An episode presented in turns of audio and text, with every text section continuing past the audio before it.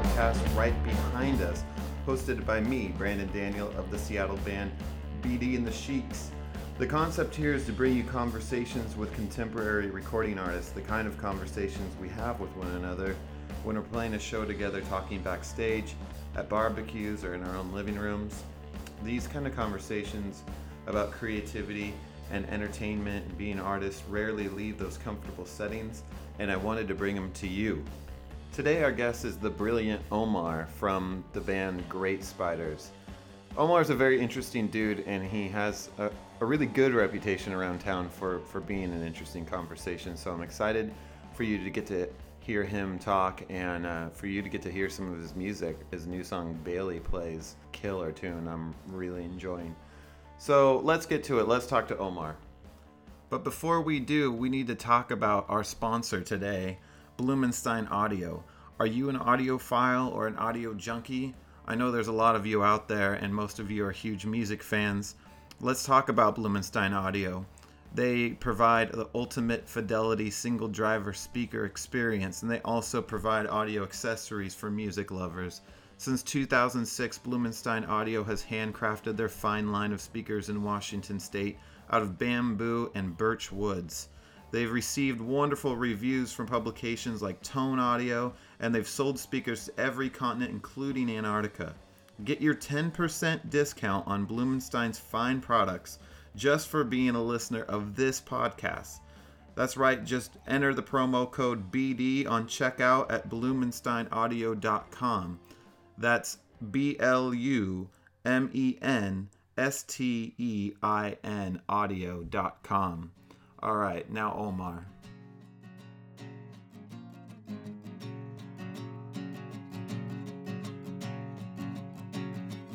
Forget your wall. Never forget your skin. Taken by moves, we got hot like a star. Walked out, threw up in my car. Oh, eyes as dark as my mind. 22 blues and I don't mind dying. Time's running up my spine. Too many loose ends, I'll never see you again. Eyes as dark as my mind. 22 blues and I don't mind dying. The time's running up my spine. Too many loose ends, I'll never see you again. I'm gonna put my hand between.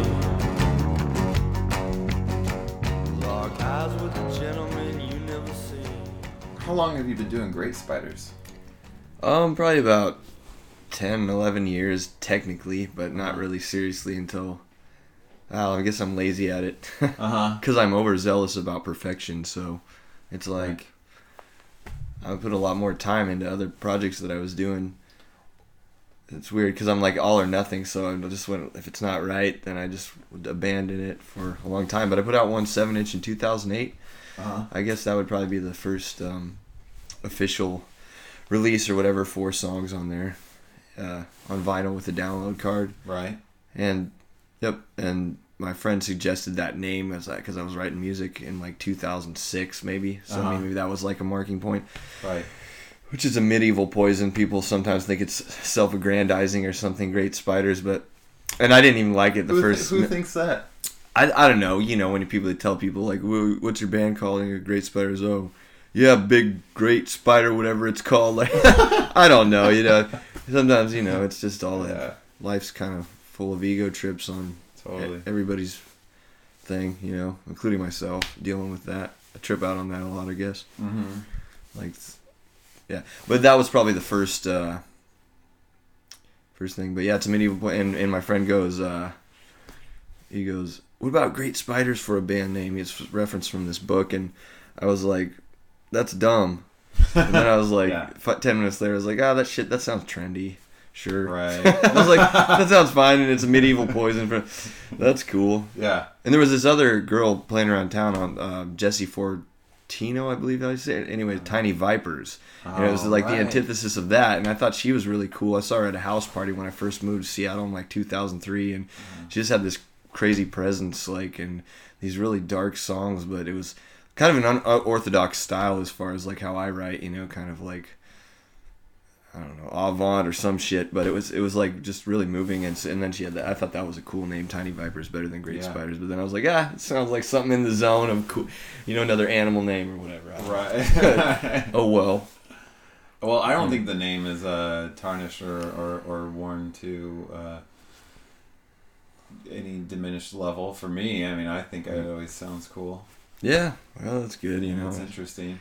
it's kind of peripheral at this point. Like some people, my couple close friends were like, "You just go by your name. My name's weird, you know." But and I was like, eh, What's your don't know. last name? Uh, it's Schombacher, which is a. German name, but You could just go by that. Schombacher, yeah, It's, Yeah. it's clumsy. It's like with the name like Schmuckers, it's got to be good. I never. I was like, really? When I was seven, I was like, that sounds awful. I think Schombacher sounds cool. Yeah. I'm not German, but I think it's neat. Well, it's like Bon Jovi. That's his last name, right? I mean, Yeah. that, talk about a perfect name for that. Oh, I know. You know, Bon Jovi. Uh, I remember watching this show called Night Tracks with my dad when I was like four. uh, Uh, it was like a predecessor to MTV, or right around when MTV was still small or whatever. But uh-huh. they would show videos for an hour. What do you remember that at Yeah, all? totally. Night Tracks, yeah, I don't remember Night Tracks, but I remember that era of MTV. yeah, You know, 120 minutes or whatever. yeah. Yeah, I don't know about that one. I don't remember. You remember that one? That was the metal one with the bald. Oh, I remember that. Yeah, that Yeah. this was much later than when I'm. I'm yeah, but anyway. Yeah. So um, I wanted to get into that. Um, actually, um, your your songwriting. I mean, what do you think it is that was different about um, this girl when you met her from your her songwriting to yours? I mean, just as a conversation on that. I don't know. I mean, I I really do like pop music, you know, and I think a lot of people reference it maybe. Well, I like pop music from certain pop music. I always say there's two kind of pop songs. There's they're all pretty catchy generally. You know, sometimes I think that the status quo can twist people, almost like mm-hmm. hypnotize them, you know, and and the population can somewhat be unwitting zombies and kind of consumption and be like, "Oh, yeah, this is good. It's catchy." And I think that there's especially now more than ever or maybe I'm just an old fuddy duddy. I feel like, "What? This isn't catchy." It's just like cuz they drilled it into your head that it's catchy. Right. Yeah. That being said, I think that generally all pop songs are catchy, and there's two kinds. There's the ones that are like really beautiful or cool, or and then there's the ones that are just ca- still catchy but annoying. Yeah. That's my opinion. And sometimes those are classics, like uh, who let how the dogs out, or yeah, how much is that puppy in the window? yeah, that yeah, sure that one. That's real old timey. I remember. But that was So- like that was pop. That was like Yeah. '60s era pop. I think it was that was it before that even? I thought that was pre Elvis, and and then Was Elvis kind of came, and then it was uh, Dave Clark Five then or something. I don't. Yeah. I don't know. I'm not some musicologist in that. Sure. But uh, yeah, sure those pop songs. So you know, or um, what's another inane pop song that's just still catchy? I mean, I could name a local rapper, but What do you think of that new Dreams track by Beck? uh, I didn't like it at 1st Mhm. Um, I just heard a little bit. I didn't didn't dislike it. Well, what am I trying to say here? I just I was like, I, was, I don't know. I was immediately not like drawn in, but then I listened to it again and I was like, this is great. Mm-hmm. It's so good, so good. Except for the he did have to like, you know, put those whoas or some shit Yeah, like yeah, that. that That's in every yeah. fucking song nowadays, and it's Uh-huh. like it was never that good to begin with. I feel like it's really derivative of a northwest kind of indie rock thing. Which Don't you I, think that's been in his music for a long time though? And it's probably why, more why it ended up in there. maybe I feel like when he did like One Foot in the Grave, Mm. like uh he was doing indie rock. It was a little bit trashy and loose and this and that, and he had Calvin Johnson singing on it. But it was not junked out, like not only junk in it like a drug sense, but just like it was. I, I don't know. It had more harmony and melody that it just had more like less less neutered to use maybe a non not a very You know? One of my favorite tracks in recent history from him was was um, that one-off release that he did when he broke up away from his label and he put out Time Bomb. Uh, is that with the cover project that he was doing? No, it's it's, it's What's- just a song and it's by Beck and it's like the mo- first thing he did after he got off of his label. Um, and we got a time bomb, we Hmm. got a time bomb, we got a time bomb, na na na. We got a all You don't remember that? I didn't hear that Oh, one, dude, but I, I, I was through and through a pretty yeah big fan of his. But I mean, my version isn't good. His time. Well, I'll check it out. Time Bomb. I know uh, the information is good. I like that Yeah, record, and yeah. uh, probably my least favorite is like Sea Change, and everybody Shut was. up. Yeah, it's just that same old drivel of Yeah. like you know like uh, wrote a song, listen to me sing it. It's like I Oh, like man. hooks like right there. Ah, Although yeah, for yeah. him, it's still good because it's Totally. Beck. That's what I think. But I thought it was amazing. yeah, it solidified my interest in him. Like I actually, I always liked him, but then Sea Changes came out. I don't know where I was at that time emotionally. It was perfect for me. You know, I just like I sunk my teeth sunk right into that thing. Like it got such acclaim, and when I heard, it, I was like, ah, he's lost it. I remember I bought that record Mm. at uh, the fabled um, rodeo records in Ellensburg, where I'm from, which uh, Oh. Mark Pickerel owned, a great drummer and friend, and he had this awesome record store. I bought like in utero for eight bucks there on vinyl, you know. And, but uh, I remember listening to Sea Change there, or just grabbing it and, and being like, oh dang man, he how was- when did you when did you buy in utero? I can't remember. Uh, in '92 or something. I, I and I gave it to a friend. How old were you? I was in uh, beginning of junior high or something. Yeah, yeah, yeah. Um, but yeah, I gave it to a friend for a birthday, and uh, or well, wrote it. You didn't come out till '94 or something. Actually. Yeah, right. So whenever it was, but um, yeah. But Mark Mark was an awesome guy, and he, he or is an awesome guy. But he uh, had like uh, so many records, and like he would have cool shows. Like one time, Thurston Moore came through there and played Cool. and Reverend Horton Heat played there, and Calvin Johnson would do something there. Dub Narcotic would stop through Whoa. or some stuff like that. I think Foo Fighters played there at one point in a record store the size of you know Walgreens or something. You know, it was like the Right. easy street of Ellensburg. Right. unfortunately, that scene over there is culturally devoid to the point where it was hard for him to sustain it. And then, of course, there was Napster and all that crap in the late '90s that kind of killed the a, lar- a big amount of the. Killed it in the big cities, let alone. Yeah, yeah. exactly. So Ellensburg, Washington, right? So, Yeah. Uh, that's where you grew up. Yeah. hmm Um, I don't, I can't get away from the in utero thing. I went to warehouse music Yeah. when I was fourteen. I'd I was already really into Nirvana, but um, you know, I had money. So one day I had like twelve bucks or whatever. And I went down to warehouse music and got myself the in utero. I still have the same copy hmm there in my archive of useless CDs, but um, that was that was one, the first record that made me so happy. Dude, it's really good. like I was Yeah. so uh, such a, a, a little bruised kid, and then that record just made me feel like, even though he was already dead by then, hmm um, that there was a place for me. There was somebody out there that did something that said what I needed to say. You were angsty too then. He's Yeah. yeah.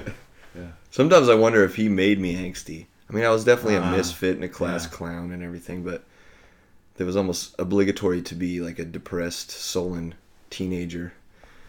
Are you the youngest? But yeah, I'm actually uh, no, I'm the oldest of. I have one half uh, half, half brother. I guess you Uh-huh, call it. We have uh-huh. a different dads. okay, so you Yeah. have uh, like a, a tricky only child kind of situation where. Yeah, by the time and then my brother comes along when I'm eight, I'm like, what the fuck is this? this was established like. Yeah, yeah. No, my brother Flynn though, he's a good guy. He's a motor. He's a mechanic right now. He's working on motorcycles and stuff, but he's pretty brilliant at that. And yeah. You know, Matt does that.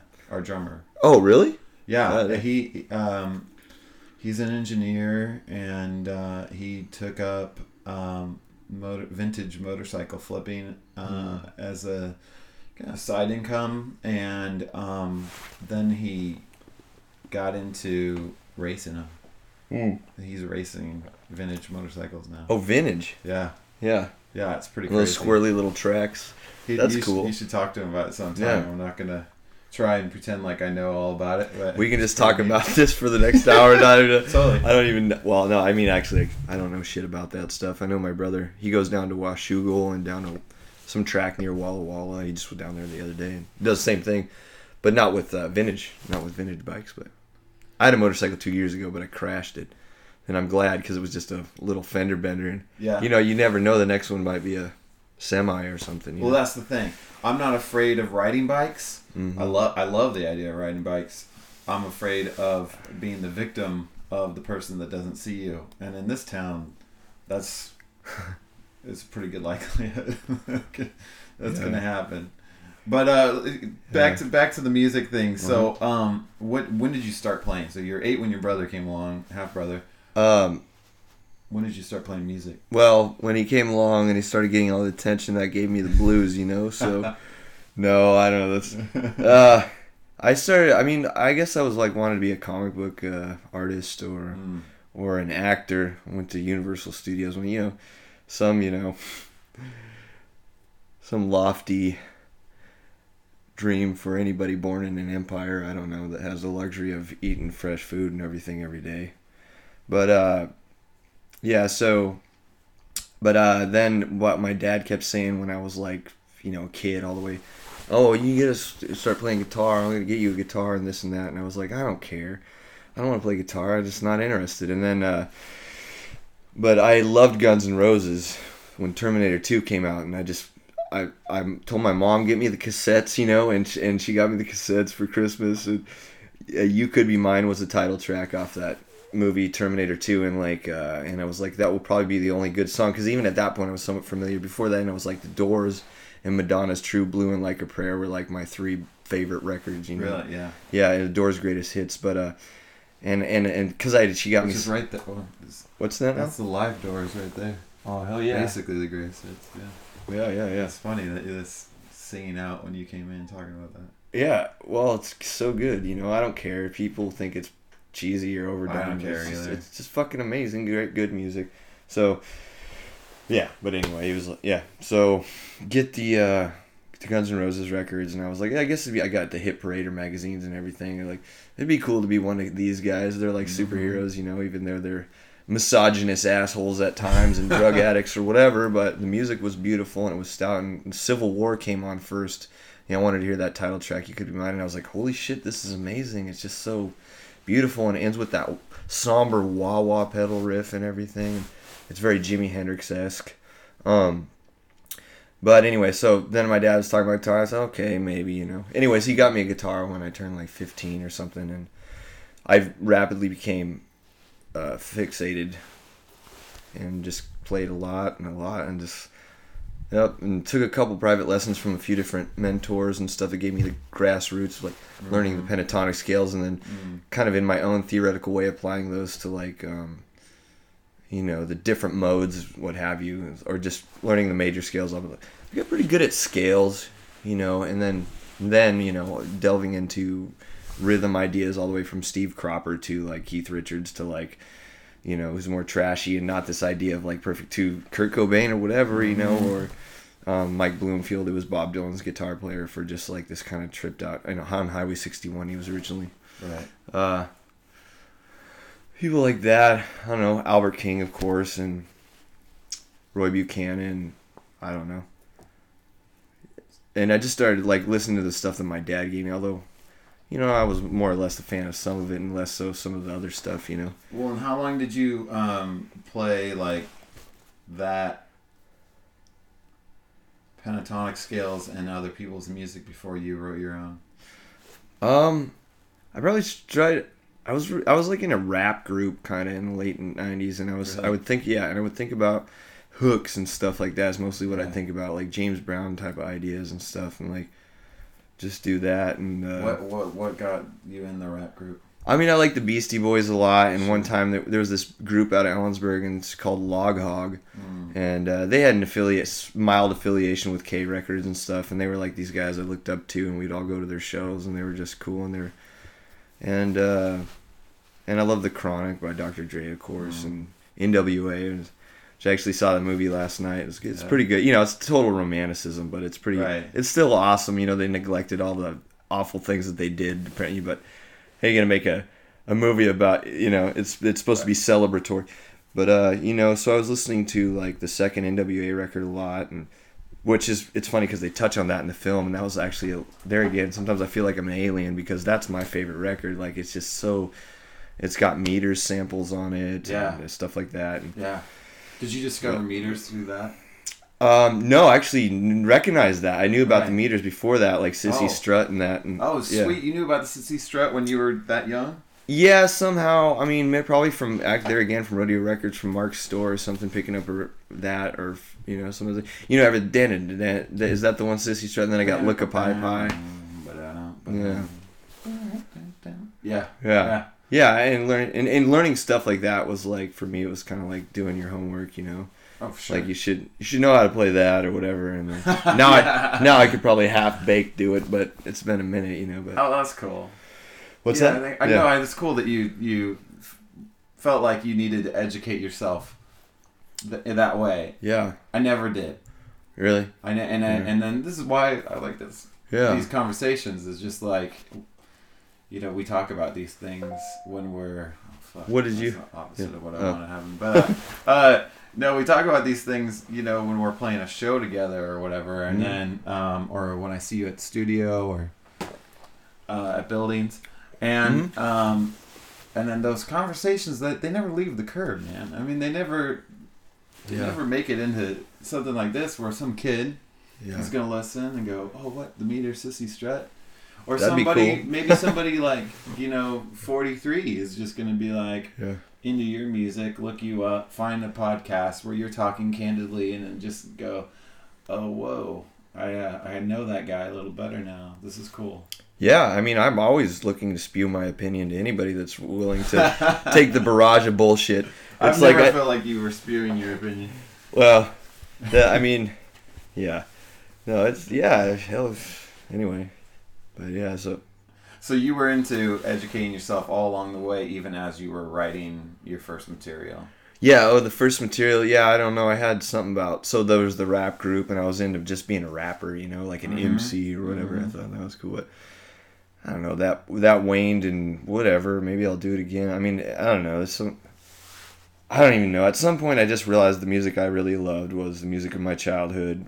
A lot of hits, you know, '80s hits and stuff, and in the early 2000s, I realized I just really like Hall Oates a lot and stuff, and Phil Collins, and there again Madonna. Like I don't know why I always bring her up, but this was like pretty much every single record up to Ray Light is fucking great. You know, like it's just moody. It's got the right kind of melody. I mean, I, I've tried to. What's with Ray Light? Isn't that? I feel like, that, you know, in retrospect, that's not as bad as it seemed at the time. Honestly, but and I didn't give that one a whole lot of listens. My mom had it, uh, but uh, bedtime stories I certainly did, and that's groovy. That if you listen to that album, it's very, um, it very for it for it's it set the precedent for a lot of stuff that followed. I think mm-hmm. like it was very early '90s, but it had like Mm. w laid back wah wah stuff, um, but with a different sheen on it, different production sheen. You know, later like what Aaliyah and stuff like that. Maybe Yeah. those people were doing like.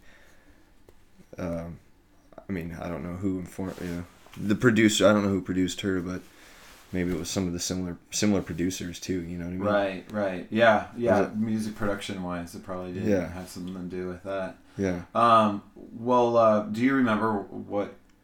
Do you remember writing your first song like on the guitar?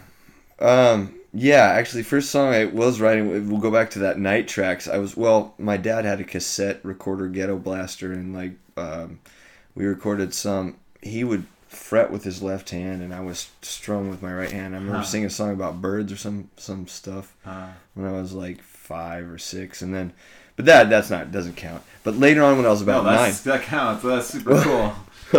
when I was like nine, there was a this song I wrote that was trying to be like Bon Jovi or um, some of those acts. These I remember we, I saw Danzig on the on on some late night show. It was like when it was Dirty Black Summertime, and, and my dad was like, "This is awful," because he's kind of a, even though he's he fancies himself, you know, an open minded liberal artist guy. Uh-huh. He's really intolerant when it comes to yeah to you know subsequent music after the fucking you know psychedelic baby boomer Allman Yeah. Brothers 20 minutes you know Quicksilver Messenger Service Santana all that stuff which is fine a lot of that's great but uh, he likes some 80s hits too but um but I remember I was watching Night Tracks with him and I was like I want to be a, I guess at that I was like that'd be cool to be at that point to be like a rocker or something, you know. Right. Yeah. But I was like, I don't know if it was who it was on there, Cinderella or somebody, but it was like, had this lyric that was like, Master of the killing devil, he'll take your life away. Master of the killing devil. Uh, and I don't know what that meant. It just sounded to me like some kind of like rock and roll thing. yeah. Or Yeah. heavy metal. I know that a lot of purists have a special place for what metal really is, but to me that was heavy metal when I was. Yeah, totally. No, I was there. That was like seven. Yeah. So that was like the first real song, but or real, real first real not song, not song. Mhm. anyway, but yeah. I was trying to get into uh, like after Nirvana and grunge and everything. I, I uh, my obsession with that was kind of like s- slowly drying up. Well, it wasn't drying up. I was just trying to get into like something heavier, and I got into. I mean, given I'm like 14, but I got into uh, White Zombie Mm. big time, which is which is just pretty cheesy stuff at the root, but it's actually, you know, if you want to like rock and bump hard, it's doing it, you know. And so I wanted more of that, and I couldn't find. It was pre-internet, or when internet was just arriving, and I and I I didn't know how to find more stuff like White Zombie Mm-hmm. and I went to the library and I checked out a, a CD from Megadeth, and I thought, oh, this is gonna be Megadeth. This is gonna be hard as shit, you know. Yeah. And Was it, it? wasn't. Oh, it wasn't no, Megadeth. Hello, me, it's me. It was silly as shit, and I was Yeah. like, no, I want something scary. Huh? Because I, I, yeah, I, I have, I've never like gotten huge into Megadeth, but I've heard enough to know that it seems pretty shreddy. Seems pretty. Shreddy. You know, Shreddy isn't what did you want? Like, d- I mean, that dark, that deep, like, dark, like Danzig or gro- something. gronal guitar. You know, but all the Yeah. stuff that Nine Inch You- Nails, man. You ever go? Yo, I got Yeah. Nine Inch Nails. Yeah, for sure.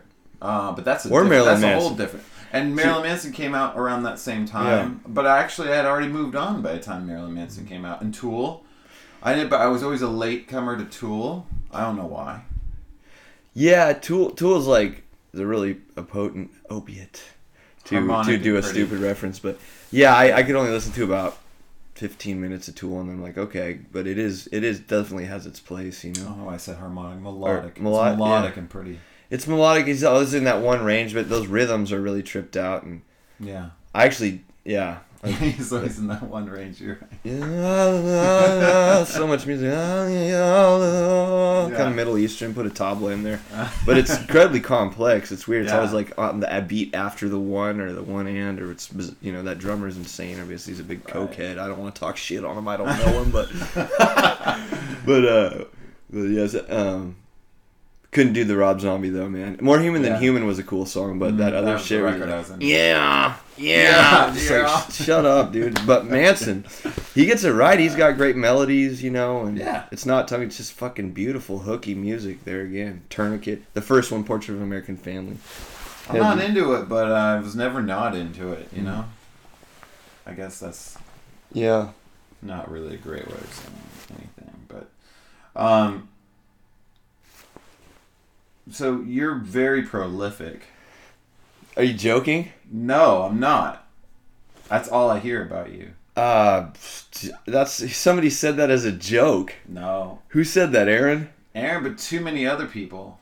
I've put out like five, six songs technically in the last No, ten I years. I know I'm aware of Isn't that. what prolific means? That you put out a lot of material? Isn't No, like Ty prolific you- prolific? you write a lot of material. Okay, well, I suppose, but none of it's really seen the light. I mean, yeah, I kind of mo- mill everything. I was trying to do this, uh, yep, this song the other day, and I just like, fuck, dude, the snare isn't right. You know, I don't know what it is. Like, I got to get the tone right and get it Mm. mixed. So that's why it takes me a long time to put anything out. I guess, which I don't even know what out means on the internet anymore. Like, just, I guess I don't know what what.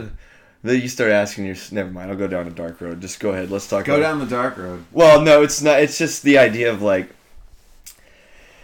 what is success and like, what do you want? You know, I told a friend recently, I want money, I want respect, and I want notoriety. I'm full of shit.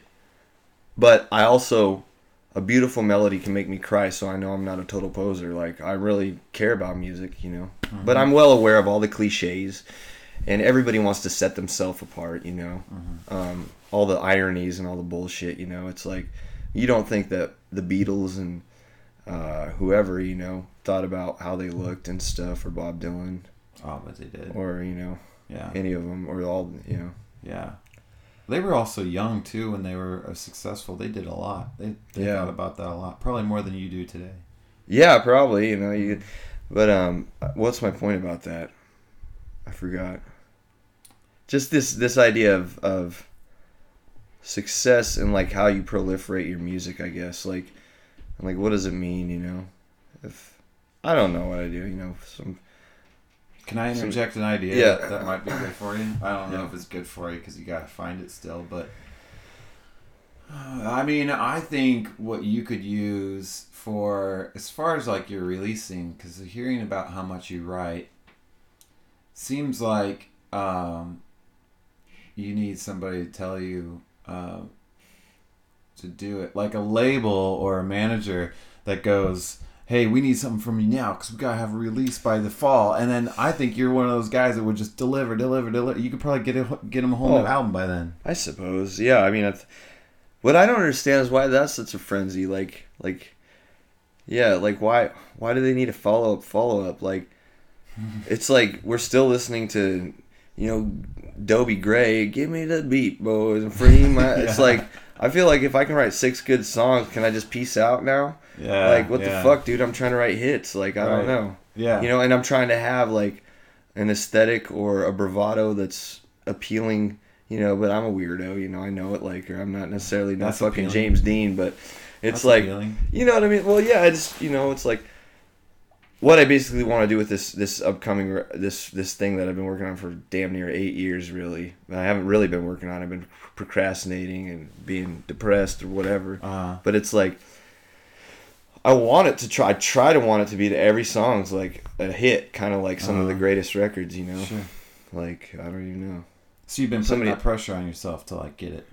Yeah, like Tracy Chapman's first record, pretty much every single song is killer. You know, Morrissey's Mhm. Bona Drag, the whole thing's. I think I think that's a collection. Somebody told me, but every song except I think the song November Spawned a Monster. That song's for the birds, but sonically anyway. I mean, the Uh-huh. sentiment is just more sentiment about the cruel reality of the world, which is fine.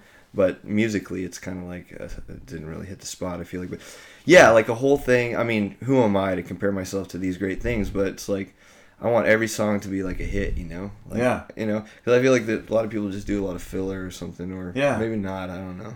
I was actually having this conversation with a friend of mine who's a, a music supervisor um, for uh, a big uh, conglomerate. I won't name, but Mhm. anyway, that she was um, she's saying, yeah, you know, actually, I think I've been hearing like a lot of uh, great uh, songwriting innovation actually in the last in, in the top forty like recently, and it, it's actually striking me. And this is a new idea to me. This is just what she, paraphrasing what she was saying. This is what she was saying, and I was kind of surprised by that. And then.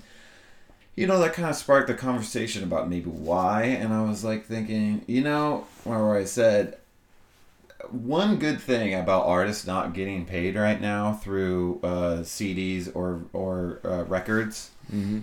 Is that uh, because we can't make a living off of selling our music, like the only way for us to make any money at all is by playing shows, you know, and um, also there's the the licensing thing, but um, you know, and so I think what that's going to do, as long as that that lasts, as long as uh, that horrible thing of people not buying music lasts, is that um, the recorded music you're gonna get is probably gonna have to do way more with what works on stage than with what works in the studio.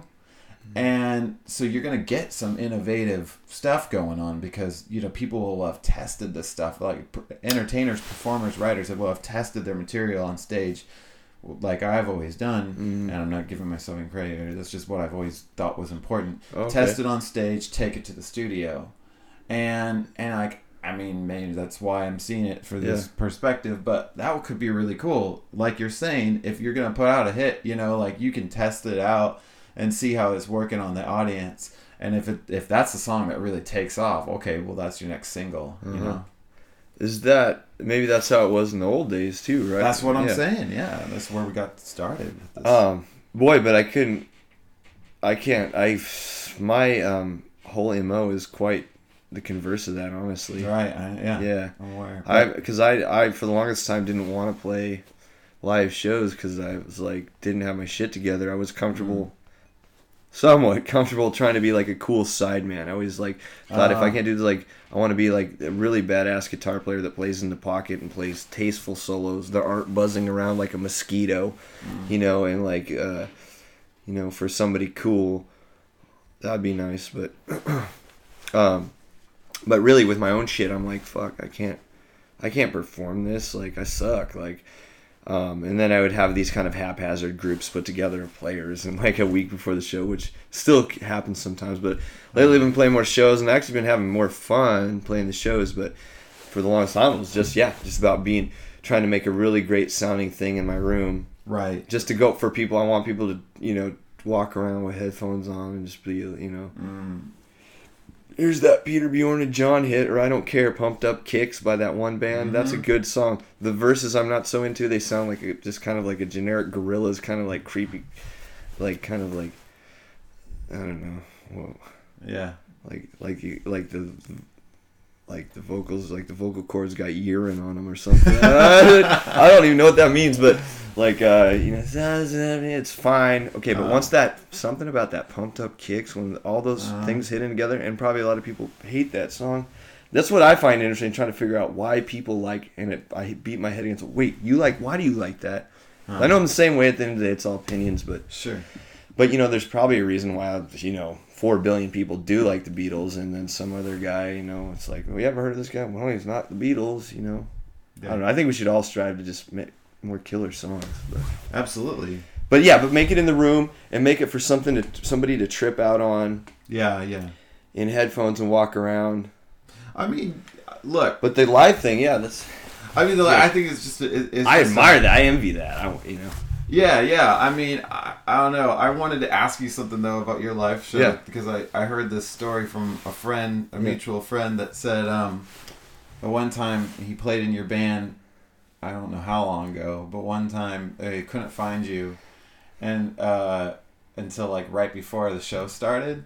So like every you loaded in with them, and then you disappeared, and then when you got there, they're like, "What happened?" And you're like, "Oh, I was just meditating in the car." Yeah, I was either masturbating or meditating. I don't know. no, I don't know. Yeah, I mean, I, I did that Vipassana thing and everything. I Did think you do every- you remember meditating in, in cars before shows? No, sure. I mean, maybe. I don't know. I would just Just kind of do whatever. I, I've I've tried to like make like a, a regimen for myself, like I don't know, a greater mantra of my existence, and have like. But I realize that that's almost all like um, superstition in a way, Yeah. which is fine. I mean, what we just don't know anything about anything, right? So. Lately, I've just been just making spontaneous choices and not really being too hard on myself. I was sober for the most of this last year, Mm-hmm. which feels good, you know, and I think I need to keep that up. But I've felt falling off sometimes here and there, and uh, but I feel like I lost a decade and just being drunk and on drugs or whatever, you know. Like Oh, you know, not nothing hard. I'm not romanticizing. I don't think I'm an alcoholic, but I would just Right. binge drink. You know, if I have one beer, I wanted to drink ten or whatever. Uh-huh. then, but um, so you do get pretty depressed and stuff, and then you just want something different. And but I, I, I don't know if I was meditating. Uh, yeah, sure. I I just do. wanted to pick your brain about that. Like, yeah. Like if if that was a thing that that you felt gave you something on stage. Now when I meditate, I just want to fall asleep. It's hard because I think, Yeah. and so I've been trying to meditate on that. I've been trying to. What is the what is the sensation of sleep? Because I've felt like a Mm. lethargic person for a big portion of my life, and I think I know what it is. Oh, why don't you try this drug or that? And it's like, well, it's just because the world's a sad fucking place. and instead of lashing out and punching somebody or Uh-huh. throwing something over, I would go in and just go to sleep, shut off. So I, I that's my opinion of myself. I think so. I think like meditation is good, and you go inside and you like. I still haven't figured it out. Like, what's sleep? I feel like it's in my eyes somewhere, Yeah. which right. makes sense. Those are related to sleep. You shut them off. But uh, I'm like, I can feel it in my head. Like, what the fuck is sleep? What is drowsiness? What is this sensation? Because in Vipassana or whatever they talk about, you know, um, you know, just feeling the sensations without judgment, and then you judge, and then you forgive your own judgment, and it's real paradoxical, you know. So, but but speaking on the band stuff, like yeah, I play with some friends and and it's been growing and it I've had the opportunity to play with a lot and I got a really good band right now. So Yeah. it's like um, it's fun and I use this band Bod as my backing band for a show. Uh, Bod they're called. And they're good guys and they're write great music, kind of proggy, but with just great hooks. You know, I would tell I'm gonna take a piece of that, give that to me, and I'll just make that the song. You know what I mean? Like, yeah. but these Yeah. guys are great, and they and we did a show, and then then I got another band, and Abby Blackwell is playing bass for me, and Aaron O'Neill and Patrick Latham on guitar, and that. So once that happened in this last nine months or whatever, I felt like things started to click with live shows, started to actually have fun because I had Yeah. not that I didn't for that. Shane Harrell played with me, and he's great, and oh gosh, so many others. So many. Sharif Alasudi, Sharif. Simon Biddle Sneed, Aaron. Aaron Schroeder, Chris Byrne. I mean, uh, uh, but that's cool. Sometimes I'm like, oh, this is kind of ridiculous. Like it's kind of fun. Yeah. Like, No, that is cool. I don't. That, that it's a weird flexibility too that you have that you can Yeah. just do that. yeah, You know, it's something that the inner control freak in me does not understand. Well, so like what you're saying, so maybe to kind of like go on on your thing about the live performance, that is cool because like you see how everybody interprets that. This guy, um, what's his name? Christ, he was in uh, that new por- pornographers band, uh, and he did something with uh, Zooey Deschanel or uh, you know who I'm talking about. Oh, uh, M Ward. M Ward, yeah. Not a huge fan or anything, but it was really cool, you know, like to see him on like Conan O'Brien and David Letterman two consecutive nights, like one night and then the next night. And he had a whole different band for both shows. Oh, whoa. And totally a different arrangement. Like a timpani part was playing, like a big drum was playing the bass part. Oh, the, the electric bass part the next night, you know? Yeah. It was really cool. Um, but yeah, so with different players, like I'm gonna have Pat Show. He played drums for me coming up here at a show, um, and he's great. I've, I've been wanting to play with him for a long time because uh, I've just seen him in different in, in different respects. He played at Dreamhouse now. He was in Rose Windows, and every time I see him, he's kind of got this hip hop feel. Like Mm. just I don't know, but it's also just tight, you know. Like so it's it's all good, you know. I always try to call Chris Burnup, but that son of a bitch never gets back to me. He's like, "Oh, I'm busy, man." Love Yeah. Chris, dude. He's a great drummer, though. What are Yeah. you? Uh, what are you coming out with next? Uh, Well, I'm trying to finish this dumbass record from the last eight years, but uh, Don't call it dumbass. You. well, you people know. always say that, but I mean, it's somewhat facetious, but it's not, dude. Yeah. It's like, why do I care about my shit so much? But I, Because it's you your know, shit, man. it's your shit, It's yeah. important to you. Well, sometimes I go, man, this stuff's good, and then other times like it sucks, you know. But it's uh, people, artists know they're familiar with that feeling, but um, yeah. yeah, yeah. Yeah, I don't know. Yeah, Yeah. so that's so that's what I'm working on. I'm working on. I got maybe I don't even know. I have a bunch of feel like a bunch of good ideas that I just need to like there again. I need to flesh out with drums and that, and it's just hard to get the just to get it just damn right, you know. Yeah, you're particular. Yeah, and then it's like you're trying to. So I saw this great guitar player when I was like 19. He made me cry. I was at one of these blues festivals with my dad. You know, I call it baby boomer blues. You know, Mm-hmm. and I love blues, but you know, it's for our parents and like exactly what you're talking yeah, about. and it's like It's the stuff I don't like. let me, you know, it's like you got like good blues. You know, it'd be like, you know, like.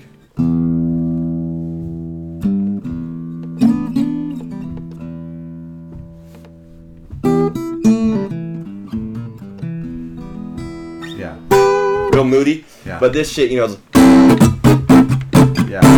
my baby got a black cat, and it's like, you know, just some some another. Oh shit! Sorry, that's like a, some another Albert King imitation that's just not that. For me, the cutoff point was Stevie Ray Vaughan for the last of the greats. That being said, I was at this blues festival in uh, Ritzville, Washington. Um, and yeah, Charlie Musselwhite's playing Chicago harmonica player, and he had this guy with him, and I was like, "Let's go, Dad. I'm tired of this blues." My dad's a really swell guy, by the way, but uh, loving soul, but just some funny taste sometimes. Uh-huh. But uh, he's like, "Stick around, man. You don't know what you're gonna see." And Charlie Musselwhite came out, and he had this guy, young guy with him named John Wiedemeyer, and and this guy made me cry, man. Young guy? The young guy? Oh, young guy. He's 29 at the time or something. But you know, he's playing playing the blues, man. Just like, Right, but it was like so fucking rad. Like, he wasn't just a he wasn't just adequate. He really let it breathe. You know, kind of in the way like I don't know if you know like if you're into Brian Setzer or whatever, but just Right. that really great phrasing or Slash, Elliot Easton, Joe Walsh. You know, like Mm. players that phrase Mike Campbell who plays for Tom Petty, like just really great phrasing. You know, like, yeah, Um, yeah, he really lets it breathe. Yeah. yeah. Yes, exactly. So Well, I guess that was a demand too from a, a Tom Petty special that I saw. It was like Tom I said you can't.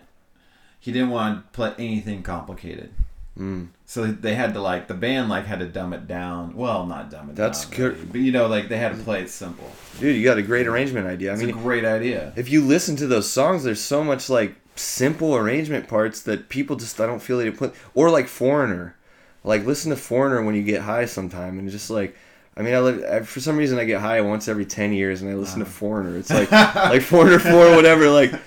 Fucking double vision and stuff like the, the the just the rhythm section stuff. You're only as good as your rhythm section, you know. Um, you know, it's just I talking about- know, it's which, like- which makes me wonder why you experiment with it so. I don't have a choice. yeah, people, you know, now I've had a faithful group for this last year, you know, yeah, but oh, I can't do that show or this, and it's like, well, I'm getting more show offers now, so I might as well just, you know, take the show and then assemble the band after the fact. yeah. But um, yeah, this guitar player John Wiedemeyer made me cry. Mm. What I was saying, uh, you said yeah, so I don't know what that you asked a question. I was gonna Doesn't matter. pontificate some more, but yeah, he was good. Um, yeah, it doesn't matter. Well, I'm gonna. I guess I'm gonna have to take you up on uh, listening to Foreigner next time I get high, if I can remember to do. Dude, jukebox hero, and it builds, and then like I've the never so done that. Yeah, it's just gosh, it's really good. Um, Ju- uh, One last thing about your music. anthemic, anthemic. That's the word. Anthemic, yeah. I like this guy Gavin. DeGraw. Gavin DeGraw, totally cheese, right? Like in this way. I mean, I, I don't know Yeah, if I he is or he remember. isn't. But he had this songs like I don't want to be anything other than. Oh, you like that guy? dude, that damn it. first album. Ah. Hey, he's okay. Well, I like him because he's got about five amazing songs. Ah, Subsequently, and but you know, he does have a voice. He's a hell of a lot better than I'm sorry, but I don't want to name names, but you know, like Decemberists or some shit. Right, Death right. Cab. That's the shit I can't stand. The Geico commercial thing. I can't believe I just said their name, but fuck you, Geico. Get out of my fucking face. That's the one thing. The corporate America, like Uh, right here, right here, guy, right here, guy. Right now, you can get in and fuck my ass. Fuck you. Yeah, so I'm over that, dude. It's like wait, I actually that, have a that one. was a guy. There was a guy like a, that was an artist. What's that, that? did that shit? Gavin DeGraw. No, no, that you. That you Oh, I mean, okay, to me, that's what all that stuff, a lot of that quote unquote, in quotes, indie rock, you know, like, Oh, right, right. yeah, you know, like, yeah. it's all, it's so Christian or whatever. I don't even know what to say. But Gavin DeGraw may very well be a Christian or whatever, but Right. whatever that guy's putting in his ears, Right. growing up, like, his use of chords and everything is really moving. Like, it's gospel. It's more like Mariah Carey or something. Like, it's cool. Right. It's just cool. It's like, like the song Chariot, you know. Um, sometimes, yeah. So it's weird. It's fun. Time. There was some other thing. Like, yeah, Gavin DeGraw. You know, that's been ten years since that came out, maybe. But When you do your next um, release, are you Yeah. gonna do? Because you've got a, a, a cool website. I saw your friend like helped you uh, Mhm. uh, build out, and it's got all your music videos on it. yeah, Um, and you have some cool ones. And then, so what is the um, is that your plan for the next release too? Is to like music video the next? uh, Brandon, I have no song? plan. I mean, that's the problem. Probably, like Yeah. you said, if somebody, if some big shot called me, if if Beck called me tomorrow Mhm. and said, "Hey, oh, somehow we heard about your shit through the grapevine or whatever," Yeah, You which know. could happen. I, eh, yeah. I'm not. I'm not No. trying to like. Is that gonna happen for real? Is he gonna come out from behind the, the the, the Yeah. uh, Yeah. No, Next time I talk to him. Actually, my friend, a great friend, uh, Charlie Wadhams, who made some of those videos. Uh huh. He's an LA guy, and Yeah, that's right. Yeah. and he was he just tried out for Beck's band actually. Oh really? Yeah, played keyboard, and Beck talked to him on the phone. It didn't end up working out, but Oh. there, you know, he's so. um But that would have been cool. Then he would have been one away. Although I've yeah, I've been one away, and you're still very far away. Yeah, it doesn't matter. You know, we can all name drop and that, and it's like, and I, and No, it doesn't I'm matter. guilty but of it'd be it. cool but if you you love him, So- so, it'd be cool if he like heard your shit. one time, it. one time when I was, fi- oh, but at any rate, my point was, but if they call us and put a deadline on me, Mm-hmm. maybe then I'd get my shit together. But at this rate, you know, I should just go home and work on it tonight. But I probably won't. I'll probably go to a bar or something. But, um, but one time when I was 15, I loved Beck so much, and I was like depressed or something. Right, Mm-hmm. got in a fight with my mom or something. I don't even know, man. But uh, and I was like, I'm gonna walk to Beck's house in L.A. on these railroad tracks. Like I grew up across the street from these railroad tracks, and I just started walking, and I got, I think I got like, gosh, three quarters of a mile or something like Uh-huh. that. but uh, but he uh, but it's funny because later on this filmmaker um, Linas Phillips, who was a local filmmaker, who's doing some cool stuff now. He's working. He was in like uh, Eastbound and Down with Danny McBride and Oh, stuff wow. like that. And he made a, a few documentaries. He actually used one of my songs in one of his documentaries uh, Oh, called "Ass Backwards." I guess it was. It was, you know, he got into Sundance and stuff like that. And he, nice. so you know, there's a little bit of feather there, but uh, but he he's a cool guy and he's he's very visceral and he loved Werner Herzog and his first debut documentary was called Walking to Werner, which was exactly that idea. And he walked from Seattle to Werner Herzog's house in the Hollywood in uh, Beverly Hills or whatever, Holy. And it's just about the people that he meets while he's walking from Yeah. here to there, and he meets some interesting personalities, and that made for a good film, and that got him some local acclaim here in Seattle, and he's been growing. But uh, it was just funny because I was the same idea. I was like, gosh, I felt, you know, I think maybe we've all felt that kind of wanderlust, and uh, Especially at that age, I had that oh, a similar experience not with Beck, but I was like, I'm gonna run away. yeah, I'm gonna go try and find an ex favorite band or whatever. and- sure. Yeah. Did you ever hop a train? I still I don't yeah. No, know. did you? No, I want to though. I think I'm gonna do it. I don't care if my frontal frontal lobe's supposed to be more developed than that by now or whatever. I, I, Yeah. I'm gonna do it, but Yeah. I should have done it this summer. And I did something like it once. I was uh, coming home with a friend, and or actually going back to his place. It was his birthday. He was really drunk. I was pretty drunk, and then uh, there was a train stopped on the tracks, but it go anytime, Mm. and we jumped over uh, the Oh, connector. Yeah, ooh, that's that's that's rough. That's And it was, well, you have to climb on it and then Yeah. over it, you know. did it start was like- moving? oh yeah, uh, it did the, like a moment after we got off of it. spooky. And um, and I was like, that was pretty much the stupidest thing I've done in a long time. You Yeah. know, I it, it's it's way threatening when it's up close. My dad would tell me stories. I think my dad did it when he was a kid, and and he would tell me stories that he actually lost friends Yeah, that did it. That Uh. got. There were kids that lost the limbs, and there was a kid that lost his life. so You know, so scary. That's but that's big steel, man. Why don't you Yeah. try and hop one of those uh, gigantic atom bombs that they're driving through Seattle? oh, are you talking about Doctor Strangelove style or no, what? no, the big oil rigs that they're driving through. You know, like the Oh yeah, yeah, yeah. seventy-two cars of oil, crude oil from North Carolina. Well, my my dad and I, yeah, no, yeah, we were walking down by Golden Gardens and we went up on the tracks and we were walking on the tracks to this private beach because it's a gated ass beach and fuck that. right. So we started walking around the tracks. This was this summer, maybe in July. And uh, I was like, ah, you'll hear a train. I remember seeing this PSA when I was a kid of this girl walking on tracks and she had headphones and It's like, don't walk on the tracks with headphones, you know? Oh yeah. And it was like, went faded to black. And I was like, that would never happen because, um, because you would hear the fucking train. But then me and my dad were walking and we crossed over these other rails and like literally, we just heard this noise and looked around. It was the Amtrak. Those things Oh, are those are fast. SBD man. Exactly. Cause yeah, and they don't have the the la- yeah they don't The sound like the yeah the the. Uh, so and my we were both kind of like shit. I didn't want to admit it, but I was like, yeah, that was kind of spooky. Maybe I'll be careful walking on the tracks. That, that same thing happened to Aaron, Matt, and I when Aaron was in our group on Really? tour. When he was in the Sheiks, and we were on tour. We were coming, I think we were coming back from uh, Santa Cruz, and we hit this beach just north of there. Was freaking amazing, and and so we like pulled off and we park. And you park, and then there's uh, train tracks. A little bit down the hill, and then a little bit more down the hill is just the beach. It's Mm. not far distance at all.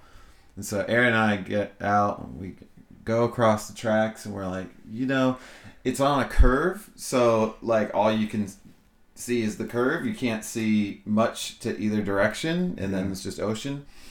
And so uh, we get across the tracks and we're down on the beach. And uh, Aaron, I think, said, "Look out, Matt," or whatever. And Matt hadn't same experience as you and your dad. Hadn't heard Oh. that that Amtrak Yeah. at all. And he hops off the tracks. I'm not even kidding. It's Oh, one of those crazy things you have to capture in a movie. Like Yep. the train is Yeah. right behind him, and he turns around like a foot from it and just looks at it like, "Whoa." Oh my god, dude, that must have shook him up. Where was that? Yeah, uh, like somewhere in Central California on the coast. Just, Yeah. just outside of Santa Cruz somewhere. Dang man, Yeah, yeah. It's yeah. Amtrak doesn't fuck Stay around, with the tracks, kids. What the Yeah. hell? and they don't care. They're not gonna honk. They're like, "Ugh." Yeah, well, yeah, yeah. I think that's the thing. I think Aaron did give him warning because he heard the horn or something like that. But whatever it was, it was just so fast that someone with normal absent-mindedness could easily yes, go. normal. Yep, that's Normal. really that's scary. Gosh, Well, I hope Yeah. um, by the time I post this Yeah. that uh, it's gonna be uh, promoting your um, your next video. 'Cause I can still Oh, yeah. do that. I can still like throw that into the podcast afterwards. cool. Yeah, promoting that would be maybe for this song. Yeah, Yeah. coming up. But uh, yeah, it's uh, it's good. It's cool that you're doing this. Yeah, Yeah. I I- I just have to rein you know reinforce that you you know you are you are a interesting important artist and uh, Oh, thanks, and I, man. I You're think, sweet. I think That's sweet of you. in yourself. Yeah. Yeah. Yeah. Well, you know, I, I I appreciate it. I've spent a lot of time hating myself there. Thanks, Kurt Cobain. no, but uh, it's I know. the, it's that ego, you know. It's know both sides, you know, and uh, but yeah, I just I don't know. I could just sit here and name drop like fucking man, Whitney Houston. So emotional, great song. Like I just want to tell people like what are they? I wanted to do a DJ night, you know, and just Uh, people go, well, duh, yeah, of course that's a great song. It's like, where are they? Where are this? I'm not saying I'm coming up with anything that great, but it's like, you're trying to. yeah, I'm trying to do that. That's the important part. Yeah. It is. Uh, you're a smart guy. I think you're gonna Yeah. do it. I Thanks, think, Brandon. I think you're doing it. There you go. Uh-huh. You're not short on flattery. I, hey, I'm an artist. I'm just trying to encourage another artist. in a pop song, three minutes at a time. It's a bit on. Pose for girls you are hunting. In your head, you're the world.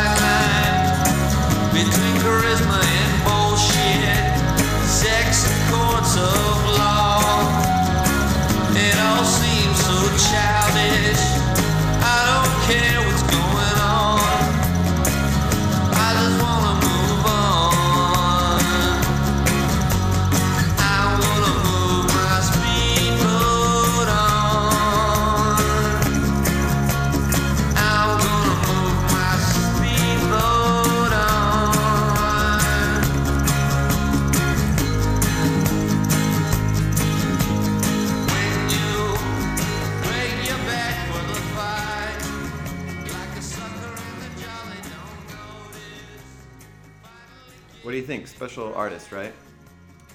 Really like Omar. You can find his music in the description section of this podcast, as well as on our Twitter page, which has the handle at right behind us, spelled with a W. Go support and make music profitable again so you can hear more of these talented musicians that we have on the show. For pics of our guests, look up Beatty and the Sheiks on Instagram. Thanks for listening. Remember to subscribe on your podcast app. We have much more music coming soon, many more uh, conversations. That's it. It's a terrible outro, I know. But ciao for now.